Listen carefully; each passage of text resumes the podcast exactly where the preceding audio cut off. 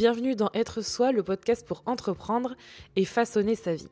Et si on parlait d'argent, de monnaie, de bifton, d'oseille, de thunes, de blé ou de fric Je pense que l'argent a pas mal de noms d'ailleurs, comme tu peux le voir. Est-ce que tu es mal à l'aise à l'idée de parler d'argent ou bien tu trouves que c'est un tabou qu'on devrait lever dès maintenant et en parler beaucoup plus librement? Comment est ta relation à l'argent et comment changer ton regard dessus pour faire en sorte que ce soit ton allié, un véritable outil et pas une peur et un ennemi. Alors pourquoi j'ai besoin de te parler d'argent aujourd'hui? Déjà parce que c'est important pour moi et je pense que dans les précédents épisodes, tu as pu constater qu'on en a parlé assez librement, que ce soit moi ou avec des invités. Mais pour commencer, je voudrais te raconter une histoire. En fait, moi j'ai eu la chance d'avoir des parents qui ont pu m'apporter ce que j'avais toujours besoin, que ce soit des vêtements, des vacances, des jouets, j'avais des beaux stylos à l'école, j'avais ce que je souhaitais vraiment, tout ce qui pouvait me faire plaisir et qui s'achète. Quand j'étais au collège, à l'âge de 14 ans, j'étais donc habillée avec des vêtements de marque régulièrement, mais surtout ma mère m'emmenait tous les jours au portail de l'école en voiture, comme tous les parents, tu vas me dire. Mais c'était pas n'importe quelle voiture. C'était une voiture qui était une voiture cabriolet, une décapotable qui coûtait très cher.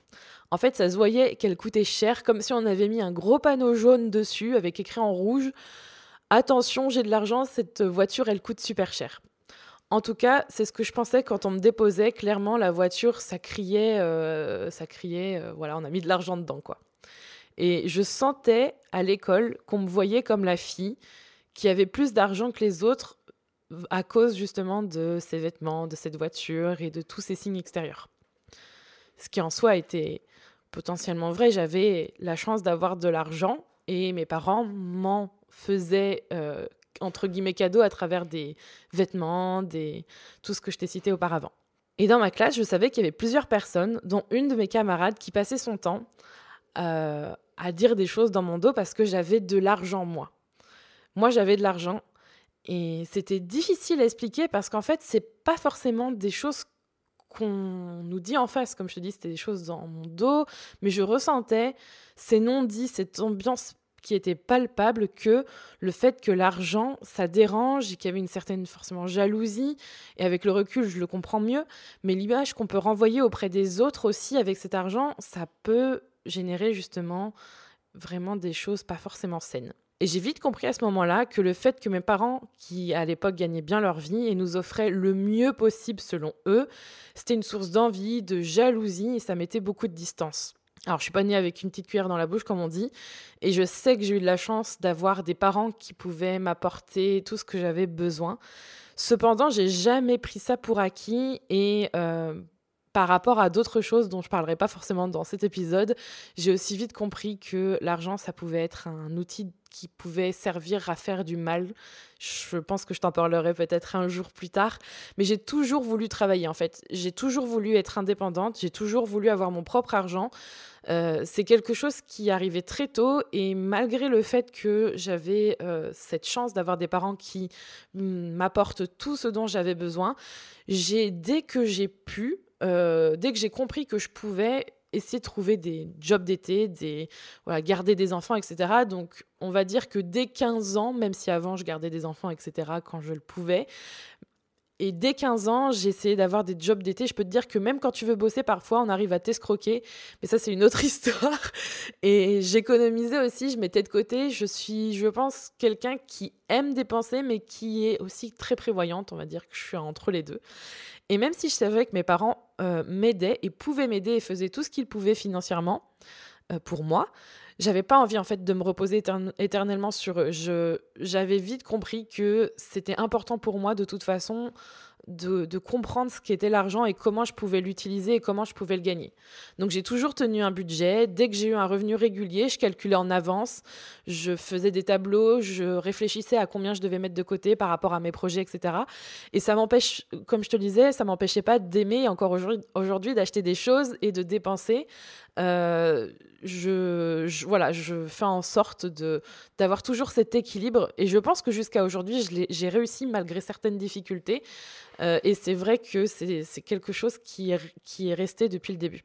Cependant, j'avais toujours l'impression que je devais toujours anticiper et que je gagnais pas assez, que j'allais toujours manquer et que je devais absolument faire attention. Ou sinon, j'étais en roue libre, donc c'était soit l'un, soit l'autre. Sinon, j'étais en roue libre et quand ça allait bien, je commençais à avoir peur de regarder mon compte en banque par peur de voir que j'avais trop dépensé. Donc, soit j'avais peur de pas voir assez, et soit euh, j'avais peur de regarder combien je dépensais et de, de me dire oh là là, j'ai été trop loin. Alors pourquoi je te raconte tout ça et pourquoi je te raconte toute cette histoire? Parce qu'en fait, je pense qu'on a tous un état d'esprit différent à propos de l'argent qui est lié à notre histoire, qui est lié à notre, euh, à notre vécu, nos, parents, plein de paramètres, notre vie aussi, je pense, par rapport au choix qu'on a fait. Et je pense aussi que c'est quelque chose qui peut changer dans le temps et, un état d'esprit, c'est quelque chose qui peut, entre guillemets, se moduler. Si je parle d'argent aussi, pour moi, c'est parce que en, rapport avec l'entrepreneuriat et le fait d'être à son compte, L'argent, c'est le nerf de la guerre et j'en reparlerai sûrement plus euh, dans de prochains épisodes et dans d'autres contenus. Mais concrètement, il ne faut vraiment pas se voiler la face par rapport à ça et c'est très important de voir les choses en face. Donc changer son état d'esprit ou être clair avec son état d'esprit par rapport à l'argent, c'est très important. Et moi, ce que j'aimerais savoir, c'est est-ce que toi aussi, tu as des peurs? Alors, je pense honnêtement qu'on en a tous, mais peut-être que tu penses couramment que tu vas manquer d'argent et ça t'inquiète beaucoup. Peut-être que ton histoire personnelle, c'est aussi le miroir de tes pensées vis-à-vis de l'argent aujourd'hui comme ça peut l'être pour beaucoup, dont moi par exemple, tu te sens peut-être prisonnière aussi d'une carrière ou d'un job qui n'est pas là euh, pour ton bien et ta passion et tout te nourrir intérieurement, mais qui n'est là que pour payer tes factures et tu vois pas comment t'en sortir. Tu as peut-être aussi l'impression que tu n'en fais pas assez, qu'il y a toujours un problème avec l'argent, que tu n'as jamais assez de côté, que tu as trop de dépenses, que tu vas pas y arriver. Et ça, je comprends tout à fait parce que je pense que à différents stades de notre vie, on se pose tous des questions par rapport à ça parce que évidemment, on a tous besoin d'argent à un moment donné pour vivre et c'est normal. Et je peux te dire que tout ça c'est super négatif dans le sens où on se sent bah, traîné vers le bas, dans le sens où voilà, on vit que pour payer ses factures, on a l'impression que voilà, ça va, on va pas s'en sortir parce qu'on a des, des trucs par rapport à l'argent qui sont pas sains, on, le sent que ça nous pèse. Et je comprends tout ça et je pourrais te raconter des choses bien plus sombres et tristes, comme je te le disais, me concernant vis-à-vis de l'argent. Mais jusqu'à ce jour, j'ai compris plusieurs choses justement pour euh, aller mieux en fait par rapport à ça et, et voir les choses en face. Et ça m'a beaucoup aidé, que ce soit dans cette chance que j'ai eue quand j'étais plus jeune d'avoir vraiment des parents qui me supporter financièrement et qui m'aidaient avec tout ce qu'ils avaient besoin. Et puis cette partie un petit peu plus, euh, dont je te parle pas forcément aujourd'hui, mais plus sombre de l'argent et qui m'a aussi fait réaliser des choses et qui est tout aussi, euh, qui nourrit tout aussi ma vision aujourd'hui par rapport à l'argent. En premier, ce qui m'a aidé à changer mon rapport à l'argent, c'est de se détacher de la vision de l'argent qui vient des autres.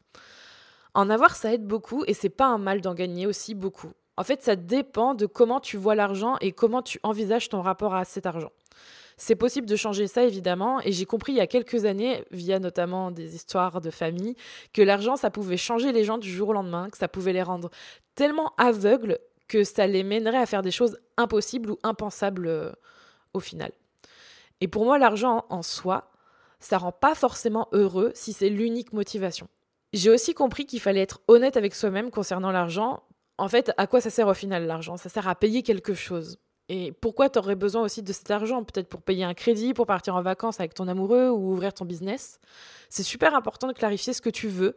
C'est super important de clarifier ses objectifs et de savoir ce que tu veux faire avec cet argent. Pour moi, c'est très important parce que plus tu vas clarifier ce que tu veux, plus tu vas écrire ce que tu veux en faire en fait comme un vrai moyen. C'est une façon de reprendre confiance, c'est de savoir où tu veux aller et surtout de savoir pourquoi tu as besoin de cet argent et de pas t'embrigader dans euh, voilà, j'en ai besoin parce que et en fait finalement tu en as besoin parce que rien parce que c'est la société, parce que c'est les autres, parce que euh, ça vient pas forcément de toi, ça vient pas forcément d'une envie que tu as au fond de toi.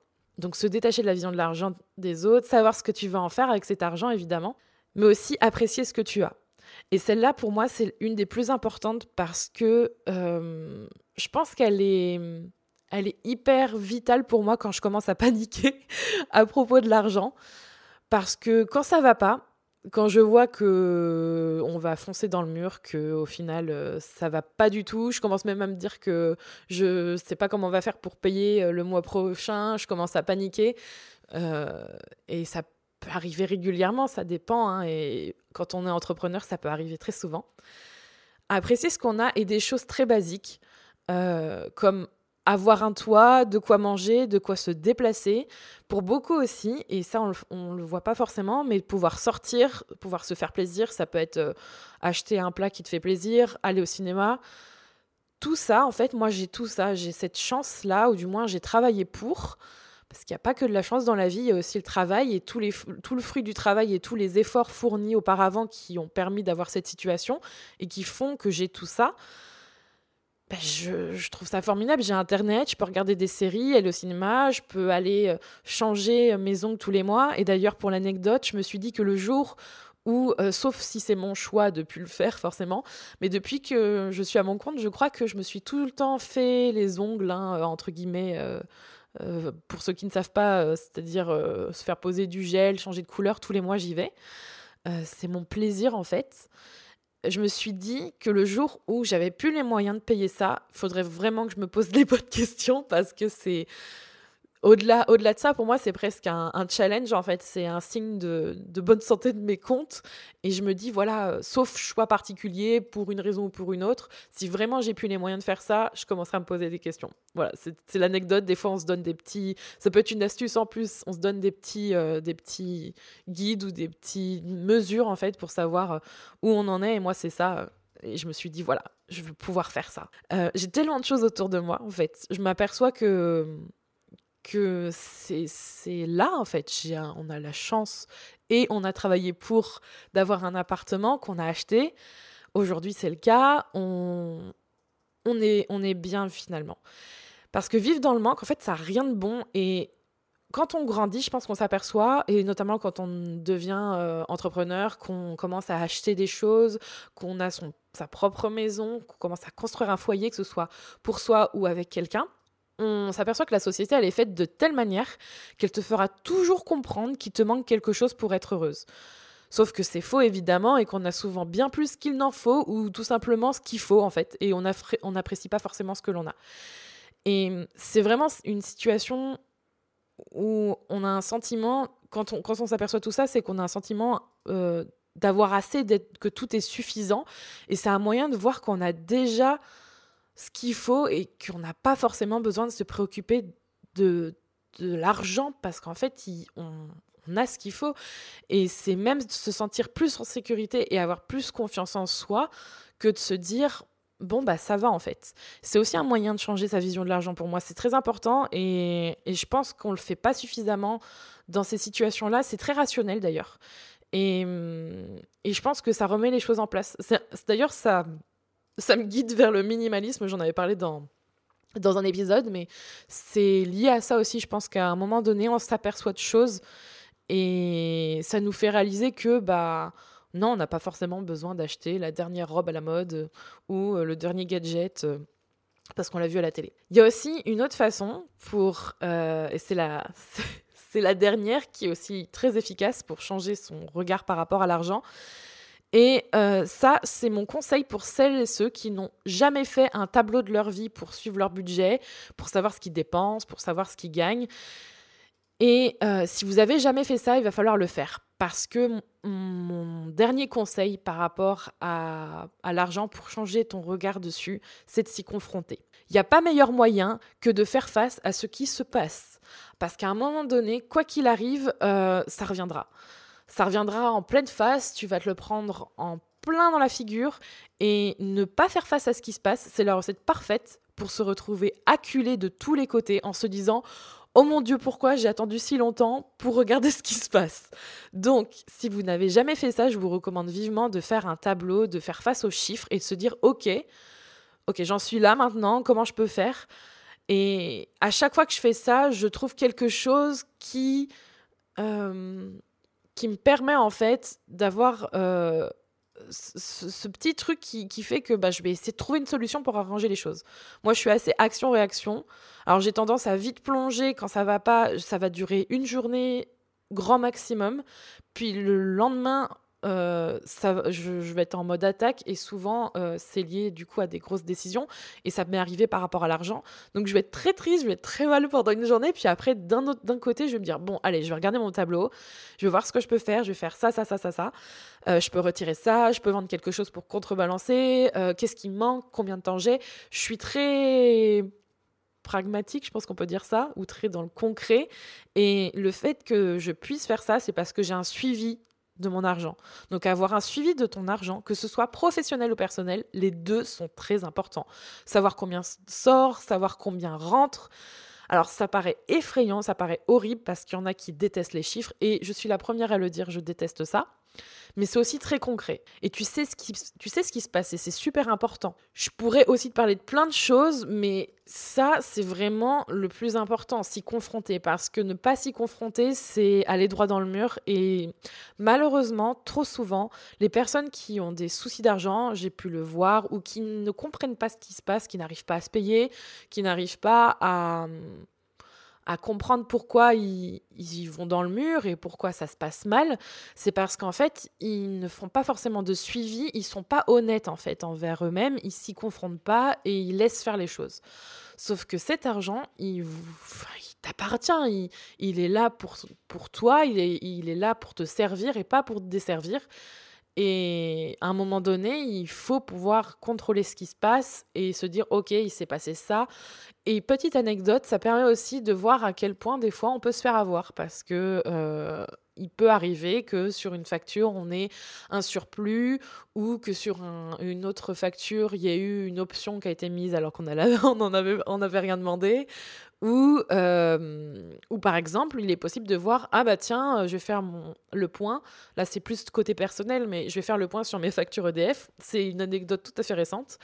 Euh, pourquoi sur ma consommation, c'est marqué qu'ils estiment que je devrais payer moitié moins et moi je paye deux fois plus.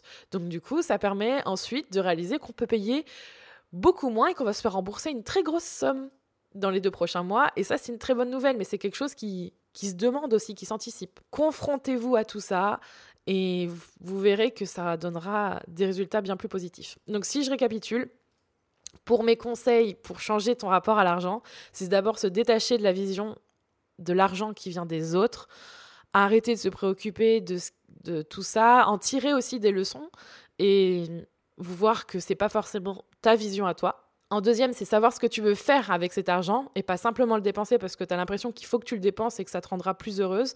Choisis bien à quoi ça va te servir, quels sont tes objectifs, clarifie tout ça. En trois, c'est apprécier ce que tu as parce que finalement, je suis certaine que tu as déjà plein de choses qui te permettent d'être bien et que au final, euh, ça va sûrement te rassurer de voir que ça va, tu peux manger, tu peux dormir, tu peux te faire plaisir.